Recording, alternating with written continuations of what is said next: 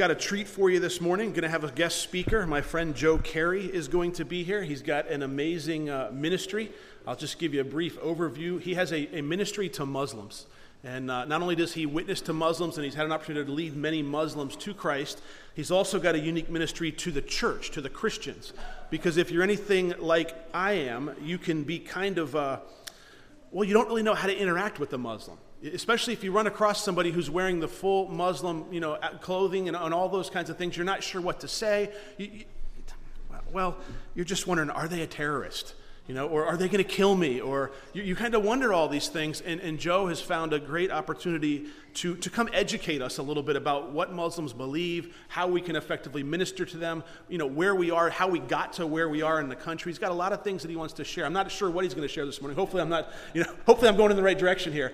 Um, but he, he's got a great ministry where he just kind of opens our eyes to a little bit about what's going on. And uh, it, it helps, it helped after speaking with guys like him, and it educates you on, because, you know, you don't, we're out here in Western Maryland, but you don't know when the next Muslim neighbor will move in next to you and you don't know when you'll have an opportunity to affect them for Christ. And, and rather than be pushing them away and being afraid of them, you know, Joe's going to kind of hopefully share some things that'll help us understand what's going on and we can effectively minister to them. With all of that said, I'm going to bring uh, Joe up, and uh, I know he's got some good stuff for us today, and uh, I'm always blessed to hear him. So come on up, Joe.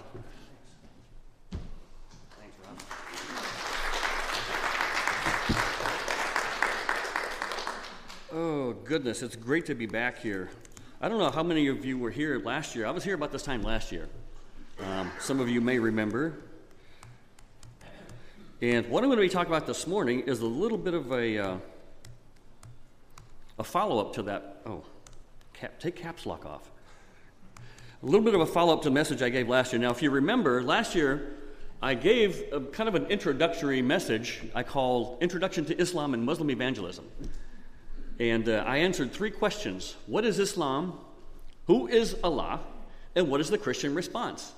Because we have a great opportunity in this nation. Um, I, I, think I shared a few statistics last time, like the fact that um, Samuel Zwemer, one of the early pioneers of missions to Muslims, made this observation over 100 years ago in 1909. Samuel Zwemer has, has, is a prolific, was a prolific minister in the Middle East, and he's, he's written dozens and dozens of books about ministering to Muslims. But he made this observation. He said, One might suppose the church thought the Great Commission did not apply to Muslims. And I think he's right. You know, we, we as the church have, have, by and large, sent missionaries to the, you know, the jungles of the Amazon in Brazil and, and the outbacks of Australia, but by and large, we've failed to go into, the, into the, the Middle East, into the Muslim world. And so perhaps maybe that's one reason why God's bringing them to us now. Ever, have you ever thought about that? They, they have, we, we, we failed to go to them, so God's bringing them here. Because this is the only opportunity they may ever have to hear the gospel. And they can take it back to their, to their nations, they can take it back to their homelands and share it with their relatives over there. So I talked about that last time. I'm not going to talk about that this morning. I'm going to do kind of a follow up to that. But before I get there, I want to talk about some resources we have out there at the table. We had these last year. So if you picked up a set last year, it's the same thing. But this is 20 hours of training on everything you want to know about Islam. Probably a lot of stuff you don't want to know either. And I've actually been told by a former Muslim um, who came to Texas a couple years ago with me to do an outreach on one of the university campuses there. He says, by the time you go through this material, material you will know more about Islam than 90% of the world's Muslims. And I've actually found that to be true as, as I've talked with them, you know, in my personal interactions with them. A lot of Muslims, many Muslims, don't know what their religion teaches. They don't read the Quran, they don't read Muhammad's biography, they don't read the earliest sources. No. Don't we kind of have that same problem in Christianity too? There's a lot of people that claim to be Christian, but they don't know a lot about Christianity. So Islam has the same problem. Um, so we make these available to you. They're at the table, um, free of charge. If you can help with a donation, that's great because you know we got to buy the raw materials, but we're not here to make money to sell them. Um, so if, if you're interested, take one, and please only take one if you're really interested in going through it. And, and once you've gone through it, share it with your friends, share it with your neighbors, pass it around. Um, that's why we're here. We're here to equip you um, to spread the gospel with Muslims. All right. Um, this morning, last time I, I, mentioned I, I talked to you about how we can witness to Muslims. Today, I'm going to take a little bit of a turn and, and talk about why we should be doing that. And I've called this message, this particular message, Islam in the Last Days. What role will Islam play in the future? And this is really a call to action. And I'm going to give you some action items at the end of the message today. I'm, going to give you some homework. So be ready to take notes. Um, I do want to set the stage for you, though, because some of the, some of the material I'm going to be sharing with you today um, kind of tends to be negative, sounds negative. But listen, I'm, I want to share with you the reality of what's happening in the world because we have no greater opportunity than Christians today to share the gospel, and I'm going to give you some reasons why we should be doing that. Open your Bibles to Second Thessalonians chapter 2. 2 Thessalonians chapter 2.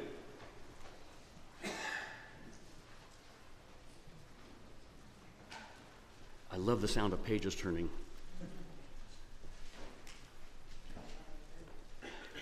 There are many churches in, in the U.S. today where people don't bring their Bibles to church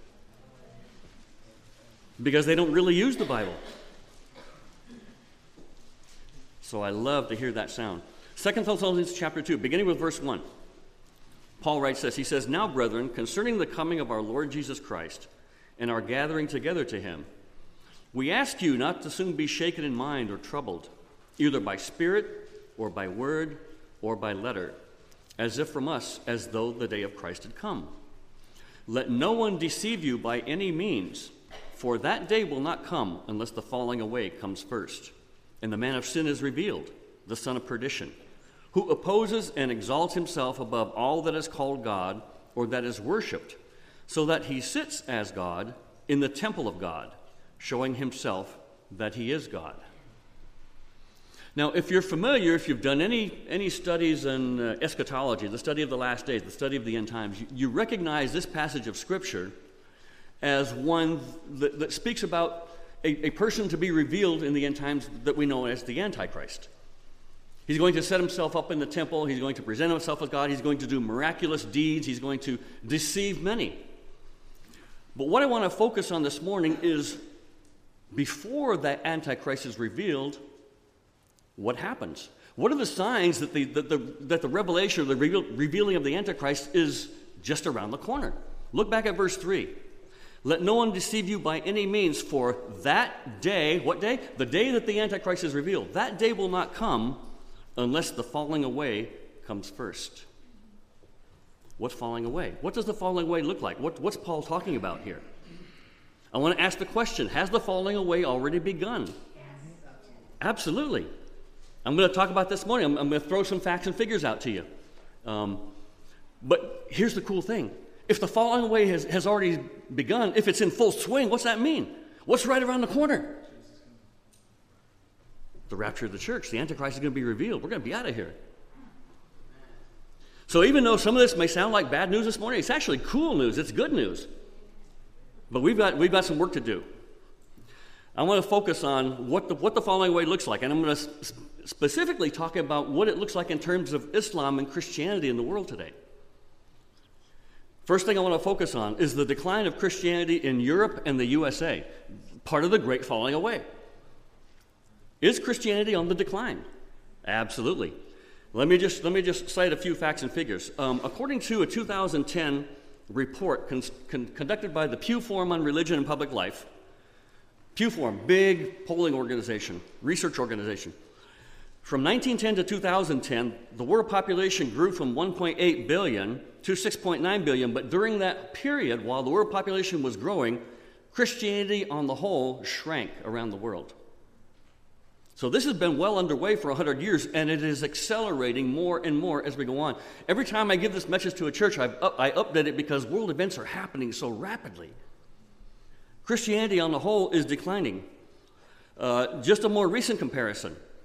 A recent census from the UK from 2001 to 2011, over a 10 year period, the number of those who claim no religious affiliation rose by more than 55 percent from 7.7 million in 2001 to 14.1 million in 2011. During the same period, the number of those claiming a Christian affiliation in the UK shrank by over 4 million people. And interestingly enough, during the same period, While Christianity was shrinking in the UK, the number of Muslims in the UK grow, grew by over 75%. That's kind of shocking, isn't it? What's, what, do we have, what do we see going on around the world? Um, according to the Gordon Conwell Theological Seminary, church attendance in France, Sweden, and the Netherlands is at less than 10%. Yeah, I heard that. Oh, that's, that's, that's, that's my heart. What is going on? Let me suggest to you something that maybe you haven't considered. We've kicked God out of our culture, right? By and large, in the UK, in the United States. But when that happens, it creates a spiritual vacuum. Something has come in to fill that vacuum. Mm, think about that for a moment. I'm going to dwell, I'm going to talk more about that in a moment. According to a USA Today report, one of the most striking consequences of the decline in Christianity in Europe has been fewer children. The reproduction rate has declined among Christian households. As the reporter explains, he says the birth rate throughout much of Western Europe has fallen so drastically that the population in many countries is shrinking. The biggest single consequence of the declining role of the church is the huge decline in fertility rates, according to the USA Today, a secular newspaper organization. I'm, I'm going to talk more about that shortly, that what, what the declining birth rate looks like and what that's resulting in. Number two, in, the, in Europe and in the USA, churches are closing and being turned into mosques. Surprisingly enough. In Germany, for example, over the last 10 years, 515 Roman Catholic churches, 340 Protestant churches in Germany have closed due to low attendance. At the same time, the number of mosques in Germany has grown, many of them from taking possession of abandoned churches. Germany now boasts over 200 mosques, 40 of them designated as mega mosques that can accommodate more than 1,000 worshippers on any given Friday afternoon when Muslims have their communal, communal worships. In Britain, since 1960, close to 14,000 churches have closed. In contrast, there are now more than 1,700 mosques in Britain alone, and the number is growing daily. Interestingly enough, um, many years ago, in my former church in California, before we moved to Texas, I was involved, I actually went on a short term mission trip to Britain, to, to London. Can you imagine that? And uh, I'm thinking, why, why, why is America sending missionaries to the heart of, of, of Europe, to London? We went over there, and I found out when we got there I've been, I got to be honest with you, I've been on many, many short term mission trips to various parts of the world. And that trip, that particular trip into London, was one of the most difficult missionary trips I've been on. Because London, the UK, much of Europe, has expelled God from the culture. We were spat upon. We were mocked in the public square. People tried to pick fights with us simply for preaching the gospel in public. It was difficult.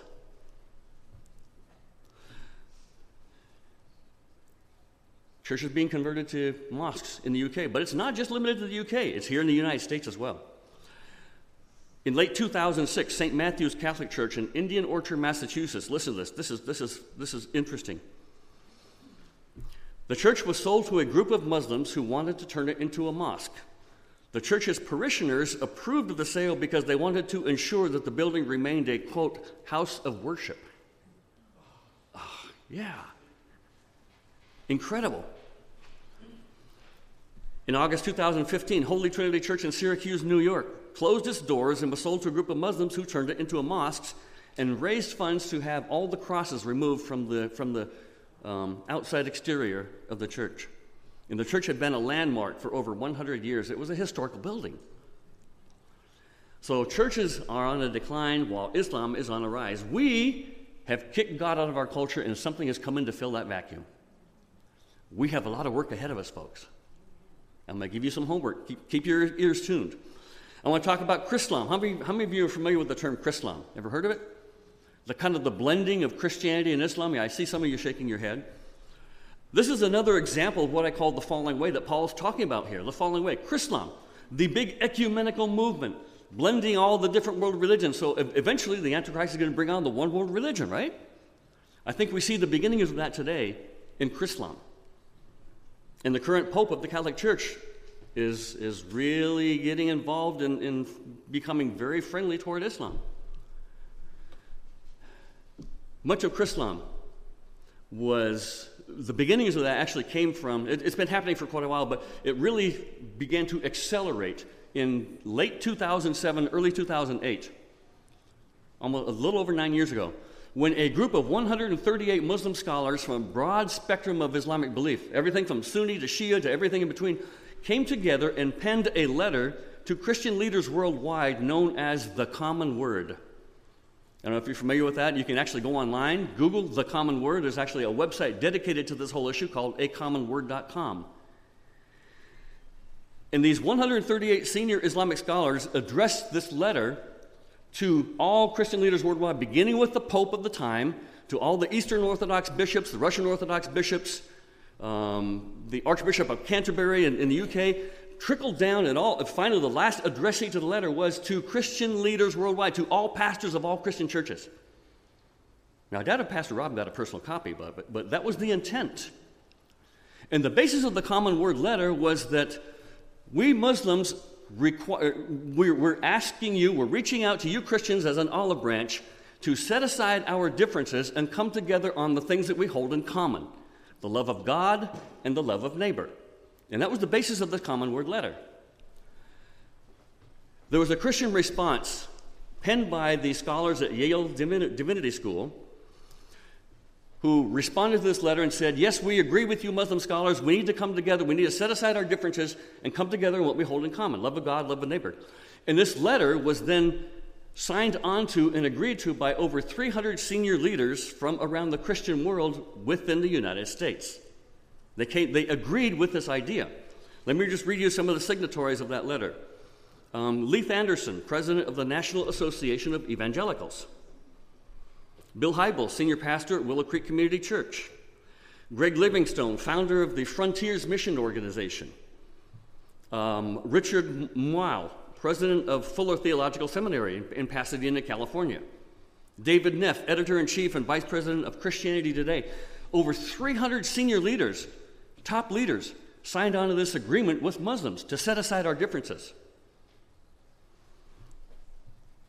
This is, this is frightening because this whole issue has become the basis of what we see Chrislam happening today. Remember the words hold, come together on what we hold in common. Because I'm going to refer back to that in a moment. I don't have time to dissect the letter for you, but let me just tell you this letter was crafted very, very um, craftily. It was penned very craftily. It was very, it was very, it was a secret invitation. It was a hidden invitation for Christians, Christians worldwide to acknowledge that there's only one God, His name is Allah, He has no partners, and it was a call for Christians worldwide to embrace monotheistic theology Islam, Islamic monotheism. There's only one God worthy of worship. And these, led, these Christian leaders in the United States had no idea what they were agreeing to and what they were signing on to. Another issue that we see re- relating to Chrislam is Christian churches are opening their doors to Muslim worshippers. In Scotland, a few years back, um, St. James Episcopal Church in Aberdeen became the first church in that nation to open its doors to Muslim worshippers. The nearby mosque had outgrown its capacity. Uh, the pastor of that church saw Muslims praying out in the street because they, they, over, they, they didn't have enough room in their building to accommodate Friday prayers. He saw Muslims praying in the rain and wanted to do something about it. Listen, listen to this. He says, My job, he said, the Bible teaches us how we should treat our neighbors. Love of neighbor. Love of God, love of neighbor. He said, Praying is never wrong. My job is to encourage people to pray. And so he allowed Muslim worshippers to come into his congregation, to his, to his building, to conduct their Friday prayers. I have to be honest with you. I, I, have, I, I, I would not want to be in that pastor's shoes, standing before God on Judgment Day and said, with God asking him, Did you forget the very first commandment? Thou shalt have no other gods before me. Because let me be very clear the God of Islam is not the God of Christianity. I talked about that last time. We do not worship the same God. A Fox News article in 2011 noted that Heart Song Church in Cordova, Tennessee, let members of the Memphis Islamic Center hold Ramadan prayers at the church. December 2016, for the first time in 700 years, Islamic songs resonated from Florence's cathedral, the Church of Santa Maria del Fiore, which was part of an interfaith initiative begun a week after the deadly Islamist, Islamist terrorist attacks in Paris. In June 2016, just middle of last year, Presbyterian Church USA kicked off its General Assembly meeting with these words. Listen to this. This was the opening invocation to the PCUSA General Assembly. In the name of Allah, the Beneficent, the Merciful, let us praise the Lord. Peace be upon them and peace be upon Allah. Allah, bless us, bless our families, and bless our Lord. Lead us on the straight path, the path of all the prophets Abraham, Ishmael, Isaac, Moses, Jesus, and Muhammad. In a Christian church. What in the world is going on? Has the great falling away begun? I have to tell you, it's sprinting down the road.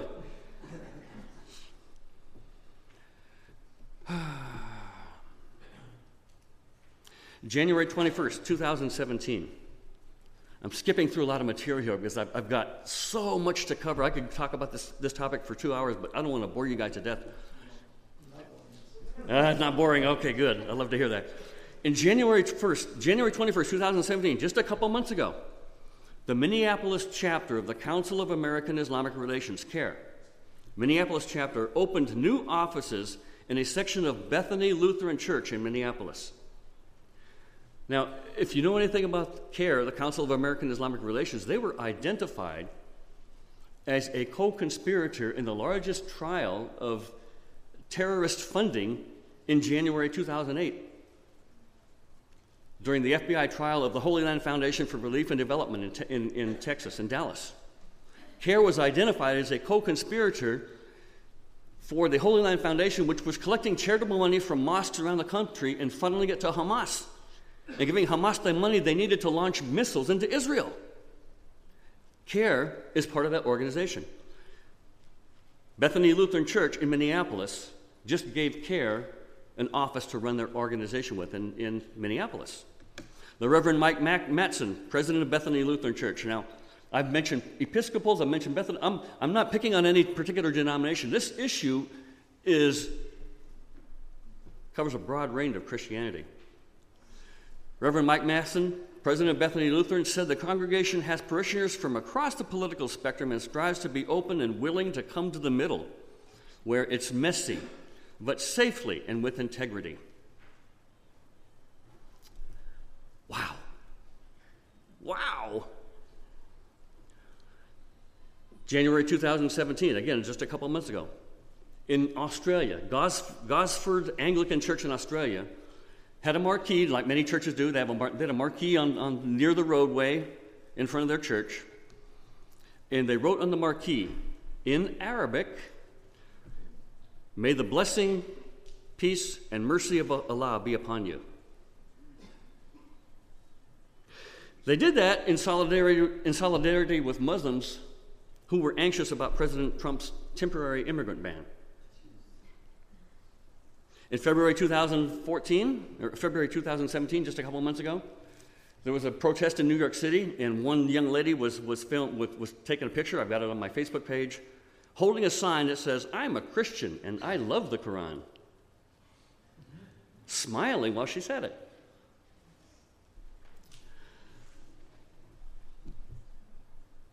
What's going on?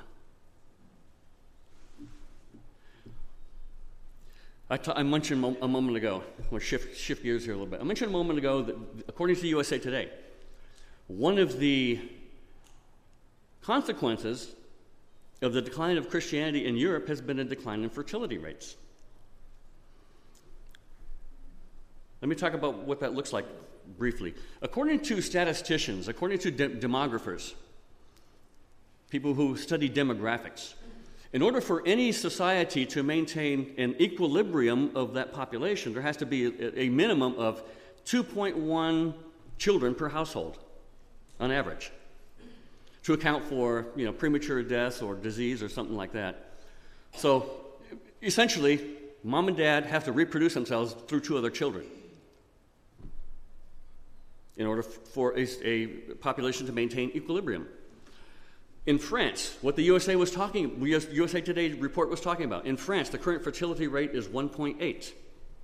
The UK is 1.6. In Greece, the fertility rate is 1.3. Germany is 1.3 as well. In Italy, it's 1.2. And in Spain, it's 1.1. So the populations of those countries are not maintaining equilibrium.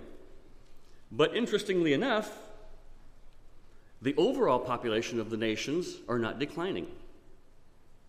Something coming in to balance the things out. Most of those are Muslim immigrants from the Middle East. In France, I said the fertility rate among the population, native population of France is 1.8, but among the Muslim population in France, the fertility rate is 8.1. 8.1. See, Islam is growing main, mainly by reproductive rates. What's that say for you that are still of childbearing age? You guys need to have more kids. we need to get busy. Come on, start practicing. No. Interestingly enough, in Belgium, 25% of the population and 50% of all newborns are from Muslim households. In the Netherlands, 50% of newborn babies are from Muslim homes. Southern France now boasts, boasts more mosques than churches. And I think we've seen the result of that in what's going on in southern France. We've got work to do. Another issue that we see going on around the world is the criminalization of any criticism of Islam. How many of you are aware of that? Canada recently passed a resolution. It doesn't have the force of law yet, but it's being debated in Parliament up there that will criminalize any criticism of Islam and make it a crime in Canada to critique Muhammad, critique the Quran, critique Islam in any fashion. Which means basically what I do would become illegal. I spoke at a church in Canada when I was up in this area a couple years ago. Why is that important? Because don't aren't, aren't we commanded in the Bible, as part of our Christian belief, as part of our Christian faith, to come against all false ideologies, to come against all false gods? The apostle Paul tells us in 2 Corinthians chapter 10 verses 3 to 5 he says, "The weapons of our warfare are not carnal but are mighty in God for pulling down strongholds." We're to come against everything, we're, we're to argue against everything that comes against the knowledge of God and bring every thought into captivity to the obedience of Christ. We're to expose false ideologies. We're to expose false doctrines. We're to warn people who are trapped in these systems that they've got the wrong God, they've got the wrong message, and they're on a path to hell. And we, want, we need to reach out to them in love. But when it comes to doing that regarding Islam and Muslims in many parts of the world, it's becoming criminal for us to say anything negative against Islam, against Muhammad, against the Quran. I critique, I critique the Quran. I critique Muhammad in this video series. Because Muslims are the greatest victims of the lies of Islam. They've been lied to.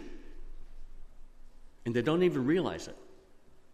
Muhammad was not a prophet of God. The Quran is not the word of God. And we need to expose those things for the lies that they are. But sadly, that's becoming criminal activity.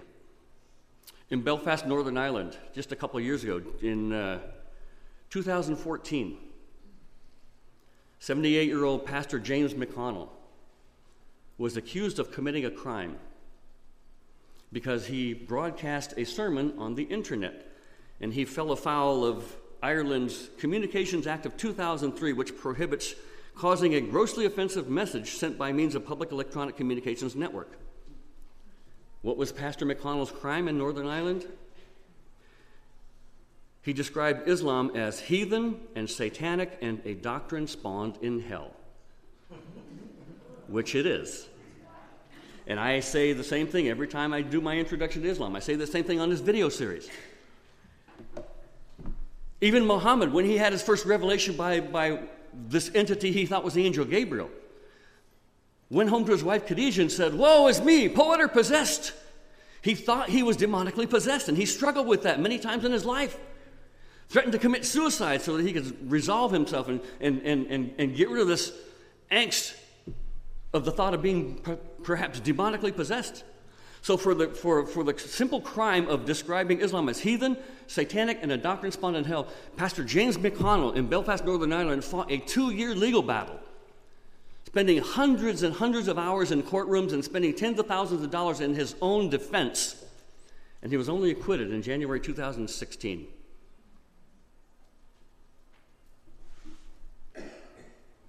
It's becoming difficult to expose the lie. How many of you guys are aware what happened just in October 2016 with the United Nations Education, Scientific, and Cultural Organization, UNESCO? They made a proclamation that the Temple Mount in Jerusalem is exclusively Islamic. The Temple Mount in Jerusalem has no historical connections to Judaism and Christianity and is simply an Islamic holy site.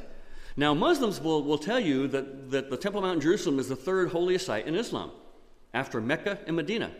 Mecca, the Kaaba, the big cube that you guys have probably seen pictures of, where Muslims once, at least once in their lifetime, have to take the pilgrimage to Mecca, and they go through several ritualistic um, things there to, to balance out their scales so they can win Allah's favor. Mecca is the first holiest site in Islam. Medina, where, where Muhammad is buried, Muhammad's tomb is there today. That's the, the Prophet's mosque. Muhammad's mosque is in Medina. Is the second holiest site in Islam. Uh, but according to Islam, the Temple Mount is the third holiest site in Islam. UNESCO, United Nations, the, or the United Nothing, as I prefer to call them, has said that the Temple Mount in Jerusalem has nothing, no historical connections to Judaism, no historical connections to Christianity, and is solely a historical Islamic significant religious site. Here's the problem UNESCO is completely back. They're, they're supposed to be a scientific and, and cultural organization, it's supposed to be an educational organization, right? They've got their history completely backwards with regard to this issue. Because the, the religious significance, the historical significance, the historical connection between Judaism and the Temple Mount is without question historically. Yet for UNESCO to claim that the Temple Mount has historical connections to Islam is problematic, to say the least. Here's why. Let me give you a little background about the, the, the connection between Islam and the Temple Mount. It's based on a fabrication. Supposedly, one night Muhammad had, had a dream or had a vision Many people, people believe Muhammad actually took a journey, according to Islamic sources. Muhammad took a journey. He was, he was awoken in, in, in the middle of the night in Mecca by, an, by a, a, a, being, this kind of a, a, hybrid animal, had the, had the body of a donkey, the, the face of a human, had wings, so it was a flying donkey, and it, it was called Buraq. And Muhammad was awoken, put on the back of Buraq, and and flown to the Temple Mount in Jerusalem from Mecca in the span of one night. He was deposited on the Temple Mount. A ladder comes down out of heaven. Muhammad climbs up through the seven different levels of heaven. He gets to the top level of heaven and talks to Allah. And Allah tells Muhammad, Command your people to pray to me five times a day. That's where the five daily prayers come from, based on this particular story, this incident. It's called the Miraj in Islamic history. So Muhammad comes back down the ladder, gets back on Buraq, goes back to Mecca. Here's the historical problematic connection with that. According to all Islamic scholars, the place on the Temple Mount where Muhammad was deposited was the Al Aqsa Mosque, the, the Masjid Al Aqsa. If you've ever, ever, been to the Temple Mount, if you've ever been to Israel, you, are you, all familiar with the big Dome of the Rock, the, the, the big um, edifice that has the golden dome on it. That's what everybody re- recognizes. Off to the left of that, if, if you're looking at the Dome of the Rock from the Mount of Olives, Off to the left of that, and behind it slightly, is a smaller dome, a grayish dome of building. That's the Al Aqsa Mosque. It's said that in 620 AD, when this incident happened in Muhammad's life, Muhammad was taken and put at the Al Aqsa Mosque. And that's when the ladder from heaven came down.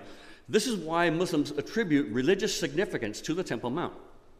Here's the problem the Al Aqsa Mosque didn't exist in 620.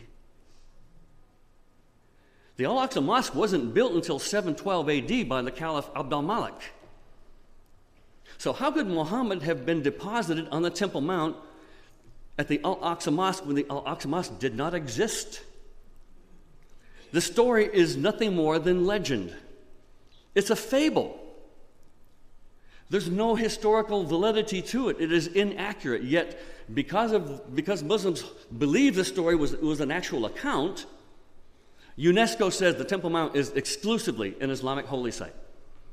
Nothing to do with Judaism. Can you believe that? All right, let's come back to reality. You still open to Second Thessalonians chapter 2? Let's go back to our Bibles.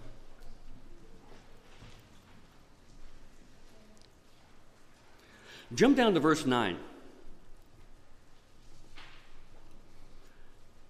Verse 9, Paul talks about, he says, the coming of the lawless one is according to the working of Satan, with all power, signs, and lying wonders, and with all unrighteous deception among those who perish, because they did not receive the love of the truth that they might be saved. And for this reason, God will send them strong delusion that they should believe the lie that they may all be condemned who did not believe the truth but had pleasure in unrighteousness. The coming of the lawless one is according to the working of Satan. For this reason, God will send the strong delusion. I want to suggest to you that, that perhaps the lie that Paul's talking about here is in great part Islam. Why do I say that? Because fully 25% of the world's population today are believing the lie and they are in a path to hell. They've been deluded, they've been deceived, and they don't even recognize it. Now we know, in context, the lie that Paul's talking about here is the great lie that the Antichrist will reveal when he starts performing miracles. But I want to suggest part of that is already underway today. There's a great deception that has come upon the world, and it's called Islam. When I started studying Islam academically at Biola, when I was studying for my master's degree in apologetics, this is one thing that God impressed upon me.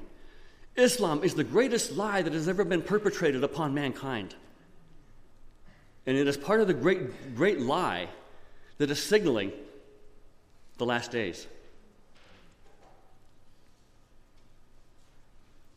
Those who have studied Islam understand that, like any other world religion, Islam stands alone in contradiction to everything the Bible teaches.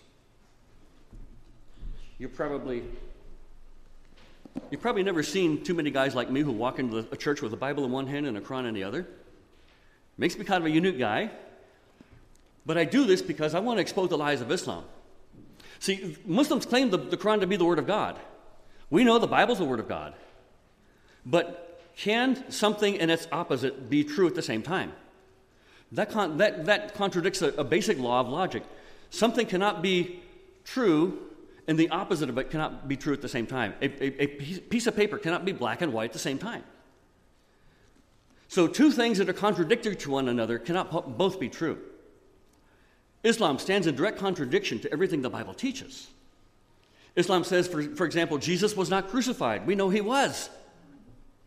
Islam says you can get to heaven based on your own good works. The Bible says our good works do us do nothing for us. And in every foundational doctrinal issue, Islam stands in direct contradiction to the Bible. The lie. This is the lie Paul's talking about, I believe, at least in part. The great lie. Many today are being deceived by the lie, even within the church. I, I talked about some of the examples of, of Chrislam, Churches opening their doors to Muslim worshippers. The decline of Christianity. What are we to do about this? What's the Christian response? Here's where we're going to get down to practical, practical application. What should we be doing? It's interesting, when I was, when I was preparing this message some months ago, um, somebody posted on my Facebook page, and I, I love when God orchestrates little things like this. And I had to incorporate this, that, that note into my, into my message here. And he said this While the church is waiting for Jesus to come down, he is waiting for the church to stand up. Wow. While the church is waiting for Jesus to come down, he's waiting for the church to stand up. It is time for us to stand up. It is time for us to rise to the occasion. I'm going to give you three things that we need to be doing. Number one, turn over to 2 Timothy chapter 4, if you would. 2 Timothy chapter 4.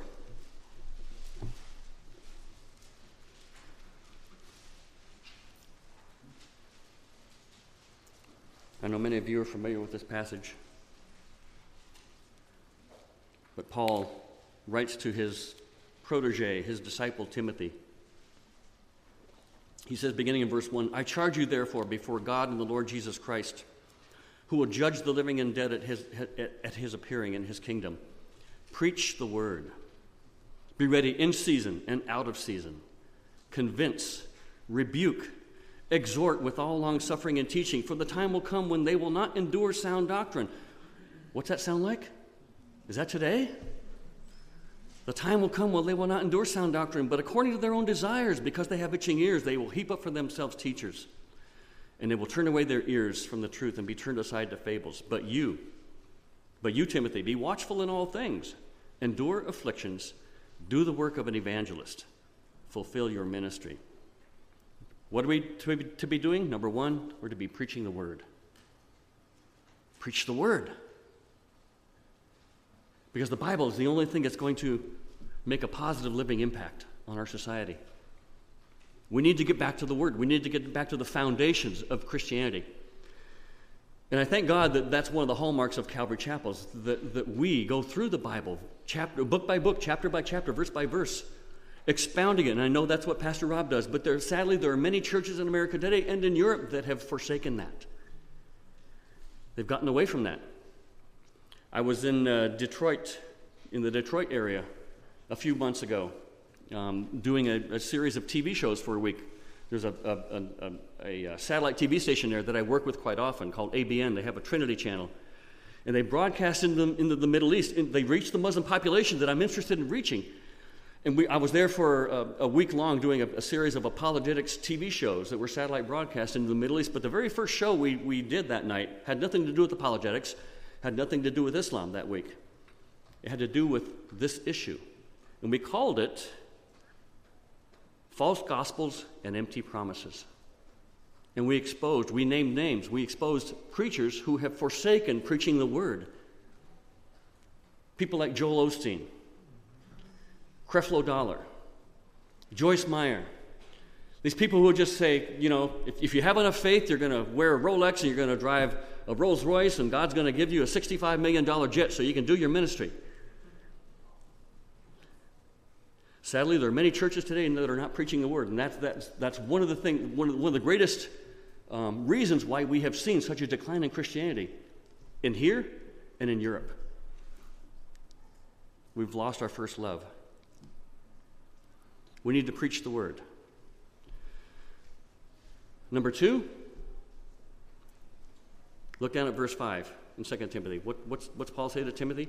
But you, be watchful in all things, endure afflictions, do the work of an evangelist, fulfill your ministry. Do the work of an evangelist.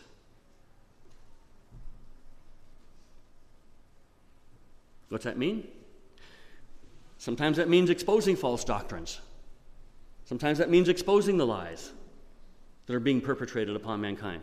Not just regarding Islam, but regarding the world in general, coming, coming against those who say there is no God. How do you respond to that? Coming against those who say you can't trust the Bible, it's being, become corrupted. We need to know our material, we need to know our apologetics, we need to know our theology. We need to expose the lies. We need to be doing the work of an evangelist. You're all familiar with the Great Commission, Matthew chapter 28, verses 18 to 20. I'll just read it for you. You don't have to turn there because I'm sure you have it memorized. It says, Jesus came and spoke to them, saying, All authority has been given to me in heaven and on earth. Go, therefore, and make disciples of all nations, baptizing them in the name of the Father, and the Son, and the Holy Spirit, teaching them to observe all things that I have commanded you. And lo, I'm with you always, even to the end of the age. Now we know that to be the Great Commission. Do the work of the evangelist. Here's our calling. But I want to ask a question. I want, you to get I want to get you thinking about this. I always like asking, when I'm, when I'm talking about the Great Commission, I always like asking the question in the very first sentence of the Great Commission go therefore and make disciples of all nations. What is the operative verb in that sentence? I, I ask that question quite often. Everybody says go, right? How many of you say, think it's go? Okay, yeah. I used to think that for a long time because that's what we're taught. Jesus told us to go. Let me suggest to you something else. And hear me out. Jesus never told his disciples to go. He told them to make disciples. The operative verb there is make disciples. Now, here's the interesting thing about that. Because I stumbled across this after taking New Testament Greek at Biola. I, I began reading the, the, original Greek, and I, I realized in the Great Commission, the word that's translated go is not in verb form, it's in participle form. What's a participle? A participle is an action that's already underway. When, eh, participles in English typically end in ing. We have two other participles in the Great Commission baptizing, baptizing in the name of the Father, Father, Son, and Holy Spirit. The verb form would be baptized. And teaching. Teaching is also a participle. Properly translated, the word that's translated go would be translated going. Or while you are going, make disciples along the way. What's the implication here? Jesus never told his disciples to go, he assumed they would already be doing that. He simply told them to make disciples along the way.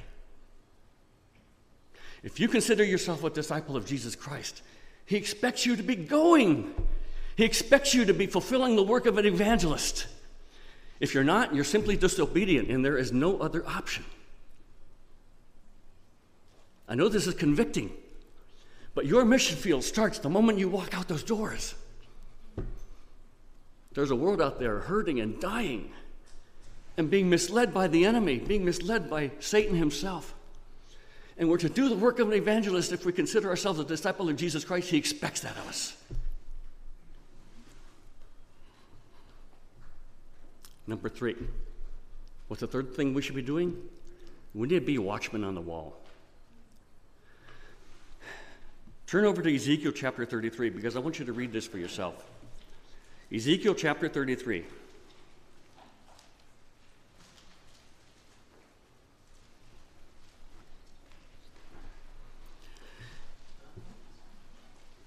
It's biblical to warn others of the coming peril that's coming upon them so that they can take the necessary actions to make a correction before they actually see that peril, before they see that peril come to fruition. If a bridge is out ahead on the roadway, you would expect the highway department to kind of put a warning sign, right? Bridge out ahead, don't go there. If you continue down the road, you do so at your own peril. We're to sound the warning about false gospels. We're to sound the warning of people who are headed down the wrong way, who are headed toward a path of destruction and eternity in hell. We're to be watchmen on the wall. What's Ezekiel the prophet Ezekiel say, chapter 33, beginning with verse 1. He says, Again, the word of the Lord came to me, saying, Son of man, speak to the children of your people and say to them, When I bring a sword upon a land, and the people of the land take a man from their territory and make him their watchman, when he sees the sword coming upon the land, if he blows the trumpet and warns the people, then whoever hears the sound of the trumpet and does not take warning, if the sword comes and takes him away, his blood shall be upon his own head. He heard the sound of the trumpet, but he didn't take warning. His blood shall be upon himself. But he who takes warning will save his life. Verse 6 But if the watchman sees the sword coming and does not blow the trumpet, and the people are not warned, and the sword comes and takes away any person from among them, he's taken away in his iniquity, but his blood I will require at the watchman's hand. In other words, if we see the coming peril to somebody and we have the ability to warn them and we fail to do that, God will hold us accountable. That goes right along with being an evangelist. We need to sound the warning. We need to warn people that they're headed toward, for eternity to hell. Sadly, too many people are just taking a passive position. We can't afford to be passive any longer. We need to be active. We need to be preaching the word. We need to be doing, an evan- doing the work of an evangelist. And we need to be watchmen on the wall, sounding the warning to a world that is headed in the wrong direction. Remember what I said earlier while the church is waiting for Jesus to come down, he's waiting for the church to stand up. It's time to stand up. Are you with me? Thank you. Let's pray. Father, our hearts go out to those who have been deceived by the enemy, who have been blinded by the enemy, who are headed down a path of peril. Muslims and non Muslims alike. Lord, the times are getting evil, the times are getting wicked. The deception of the enemy is growing daily by leaps and bounds. And we, your children, have the answer that the world needs. Give us the courage, give us the boldness to take a stand, to open our mouths, to proclaim your name, to proclaim your gospel. For it is the power, it is the power of God for salvation to everyone who believes.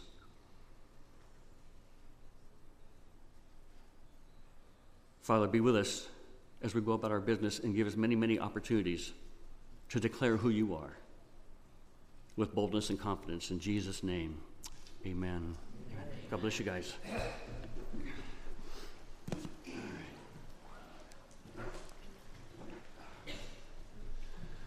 Thanks, Joe. Gosh, we need to hear that kind of stuff, don't we? It's not, it's not always easy to hear. You know, there's a part of us that I was, as he was talking about uh, Islam and how the churches were opening their doors to the Muslims, and there's a part of us that might say, well, isn't that just being neighborly and isn't that just being friendly?